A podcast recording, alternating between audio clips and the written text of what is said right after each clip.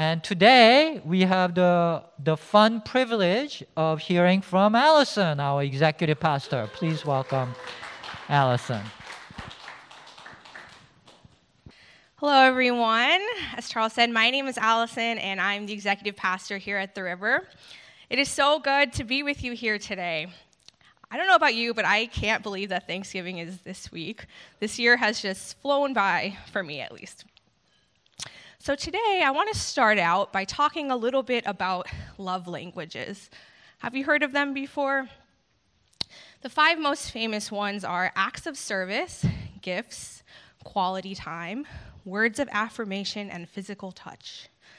The idea behind love languages is that people give and receive love in different ways, and that paying attention to these differences can help us to connect more deeply in our relationships. So, one love language that really speaks to me is gift giving. When someone takes the time to pick out a thoughtful gift for me, I feel so loved and appreciated. And I have so much fun when I have the opportunity to show my love by picking out personal and meaningful gifts for others. One of my favorite gift stories happened about six years ago.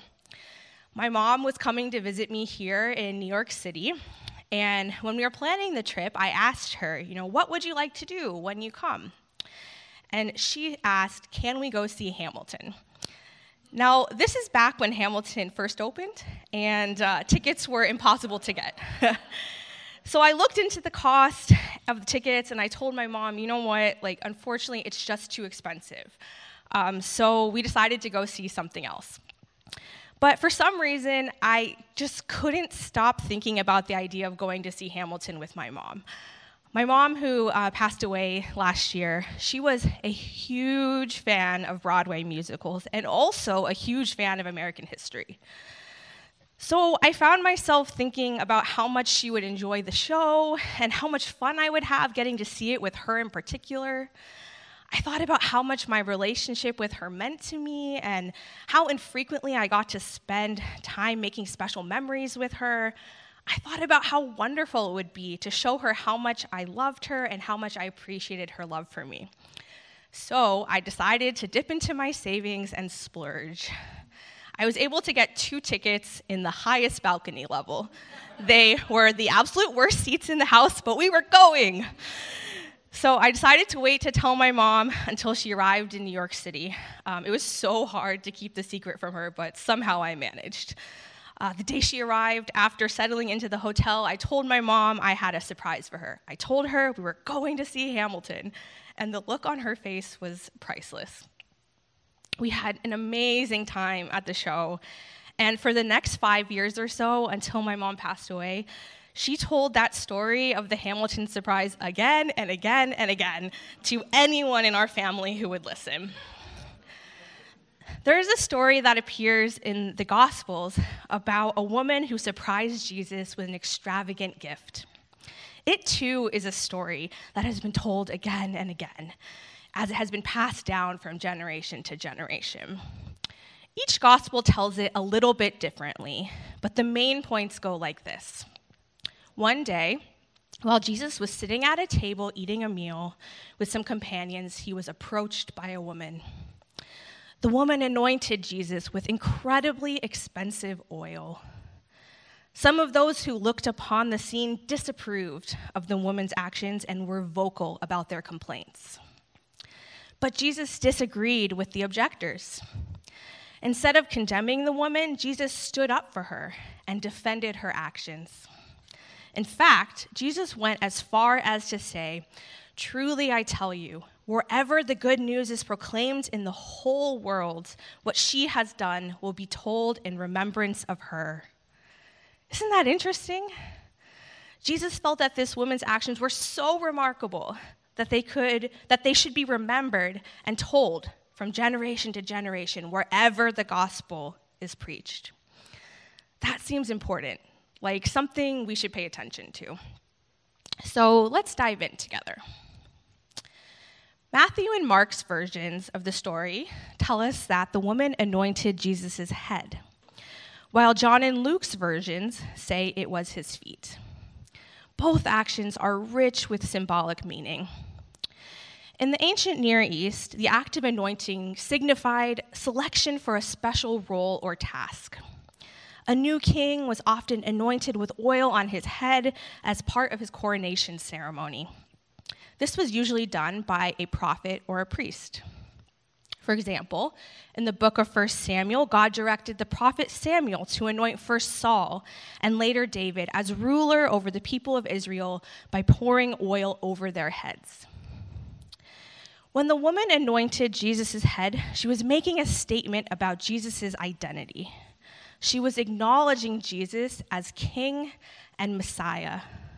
In fact, the word Messiah means the anointed one in Hebrew. Whether she meant to or not, when the woman recognized Jesus in this way, she did so by symbolically stepping into the role of a prophet or priest. Considering the cultural context, this is pretty remarkable. At that time, women were not allowed to be prophets or priests. In fact, they were not even allowed to touch the scriptures or to go beyond the court of women in the temples in the temple. Furthermore, interactions between men and women, especially among those who were not married, were very restrictive. Men and women were not supposed to talk to each other in public very much, not to mention touch. So, what this woman did in anointing Jesus' head, in touching him, and in assuming the symbolic role of a religious leader herself was highly unusual. Anointing of feet carried different symbolism. In that context, anointing of feet was an act associated with hospitality and servitude. When guests arrived at someone's house, the, home, the host would often provide a basin and water, or sometimes ointment or oil, for foot washing before the meal. We see this, an example of this in Genesis 18. Abraham welcomed guests to his tent by saying, Let a little water be brought and wash your feet, and rest yourselves under the tree. Typically, guests would care for their own feet, or in some cases, they would be tended to by a servant. So it would have been highly unusual for a woman who was not a servant to approach a rabbi and begin anointing his feet. So, whether she anointed his head or his feet, these women's actions were certainly outside of the norm. And given how unusual this woman's actions were, is it any wonder that the onlookers objected? In three versions of the story, the onlookers scolded the woman for being wasteful. They said, Why this waste? For this ointment could have been sold for a large sum and the money given to the poor. In the book of Luke, however, the objection was different. In Luke's version, the onlookers objected to the woman herself, who was described as a sinner. They felt that Jesus should not be associating with a woman like her. One of the onlookers said, If this man were a prophet, he would have known who and what kind of woman this is who is touching him, that she is a sinner. It is important to note that the other three versions of the story do not describe the woman as a sinner. Which leads me to wonder, wonder was this woman really sinful, or did she just push up against the limits of the onlookers' cultural expectations? It's impossible to know for sure. The points of objection that the woman was wasteful or that she was a sinner are in some ways very different. But on a deeper level, in both cases, the woman was reprimanded for failing to adhere to the onlooker's expectations. She did not behave the way a proper woman would behave or worship in the way that she was supposed to. Her actions were too extravagant, too bold, too presumptuous. And yet, Jesus honored the woman and welcomed her offering. In Luke's version of the story, Jesus drew attention to the fact that the woman performed acts of hospitality that the host failed to offer Jesus. Jesus said, I entered your house, you gave me no water for my feet, but she has bathed my feet with her tears and dried them with her hair. You gave me no kiss, But from the time I came in, she has not stopped kissing my feet. You did not anoint my head with oil, but she has anointed my feet with ointment. Jesus reframed the woman's actions as those of an attentive host, an important role in that cultural context. Jesus also honored the woman in another way when he drew attention to a third level of symbolism in the woman's act of anointing. Jesus interpreted the woman's actions within the framework of his impending death, an event he had been telling his followers about in an attempt to prepare them for what was to come. He said to the onlookers, By pouring this ointment on my body, she has prepared me for burial. During that time period, it was common to prepare a body for burial using fragrant oils and spices. Using oil for that purpose was not considered wasteful, but rather was viewed as an act of love, devotion, and respect. Preparing a body for the burial was at the time, and is still to this day, considered a sacred act. So when Jesus assigned the woman this important role in the passion narrative, he was once again honoring her actions. Jesus' actions toward the woman are a clear embodiment of agape, unconditional love. Unlike the objectors, Jesus did not place conditions on the woman's worship. He did not require her to change herself, to become more righteous, to act more like other women, or be more like other worshipers in order to approach him and make her offering. Instead, he accepted her unconditionally as she was. Of her act of service, he said, She has performed a good service for me. She has done what she could. She has done what she could. Isn't that line encouraging? The woman did what she was able to do, and that was enough for Jesus. The same is true for us. Who we are and what we have to offer is enough for God. God loves and accepts us unconditionally. God appreciates what we have to give, whether it is small or extravagant, common or unusual. If you've been around the river for a while, you'll know that we frequently talk about agape, God's unconditional love. And the reason for that is because we believe that agape is, the, is at the heart of the Christian faith. In fact, we believe that God is agape. The woman in the story understood this truth on a deep level, and it showed in her actions. We don't know this woman's history with Jesus prior to the anointing. I wonder did she hear him teach? Did she witness him heal? Did she have a previous encounter with him? We don't know. But we do know that she believed so strongly in Jesus' unconditional love and acceptance that she was empowered to break all sorts of social norms to offer what she could. Her heart had been so touched by God that she could not help but respond in whatever way she was able. This woman's story is often held up as an example of who we should strive to be as worshipers. Many have used this woman's story to exhort us to try harder to be more of something, to be more passionate about God, or more humble, or more giving, or more grateful, or more self sacrificial. But that entirely misses the point. If we are to emulate this woman in any way, it should be in her understanding of God's unconditional love. We do not need to make ourselves more of anything to be loved by God. We are already infinitely precious to God. But we can grow in our understanding of agape, both intellectually and experientially. Paul, in his letter to the Ephesians, said this and I pray that you, being rooted and established in love, may have power, together with all the Lord's holy people, to grasp how wide and long and high and deep is the love of Christ, and to know this love that surpasses knowledge, that you may be filled to the measure of all the fullness of God. The fullness of God's love is beyond our comprehension. But day by day, we can grow in our understanding of it. we can come to intimately know what is impossible to fully understand. And as we do, we may find that it will impact how we live, how we relate to ourselves, others, and God. I told you earlier about taking my mom to see Hamilton. My extravagant gesture was not an attempt to earn my mom's love. I already had that.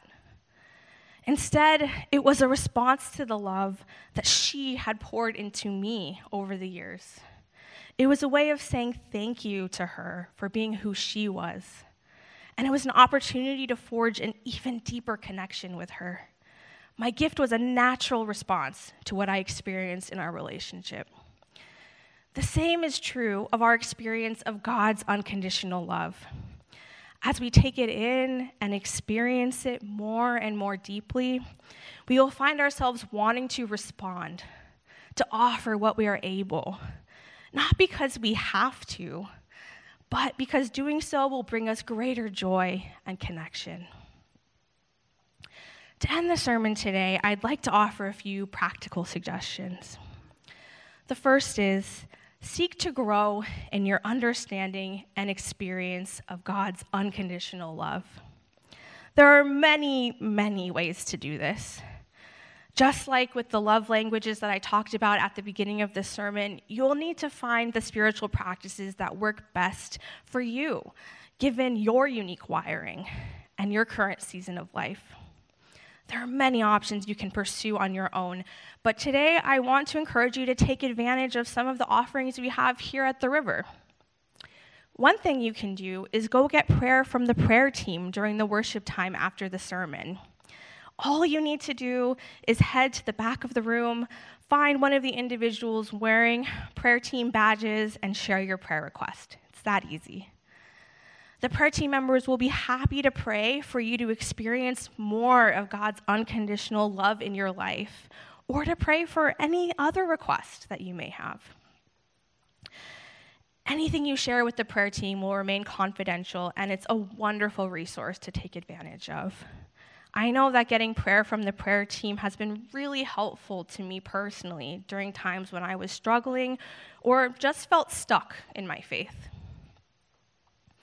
A second option is to attend one of our monthly practical spiritual workshops that Charles mentioned earlier. In fact, there's one happening today.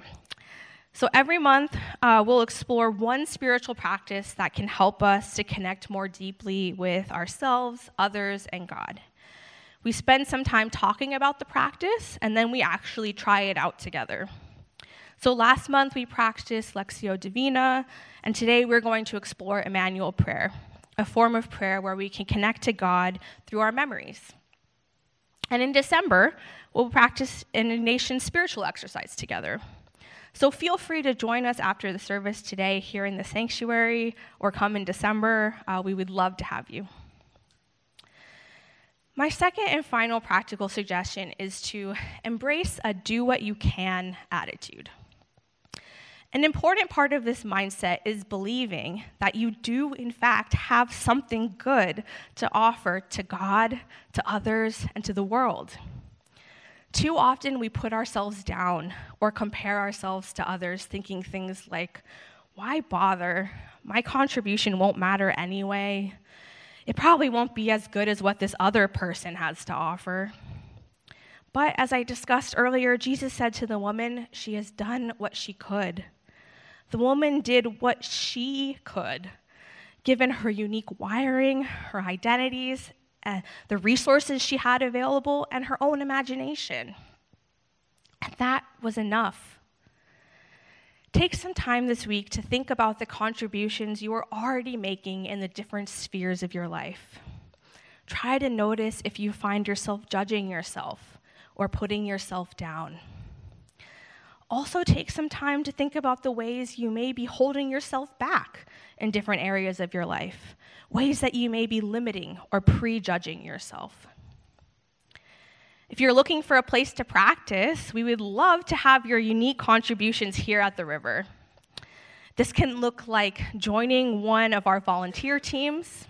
If you're interested in that, just check off the box on your connection card.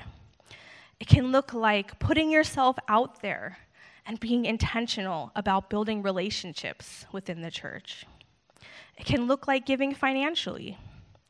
Or you may have something different to offer. If you have skills or passions that you think might be beneficial for the church, please reach out to one of the staff members. We'd love to talk to you about what your contribution might look like. So, as I invite the worship team up here, I would like to end in prayer. God, help us to grasp how wide and long and high and deep is your unconditional love for us. Help us to intimately know this love that surpasses knowledge. Empower us to approach you with confidence and encourage us to believe that what we have to offer is good enough. Amen.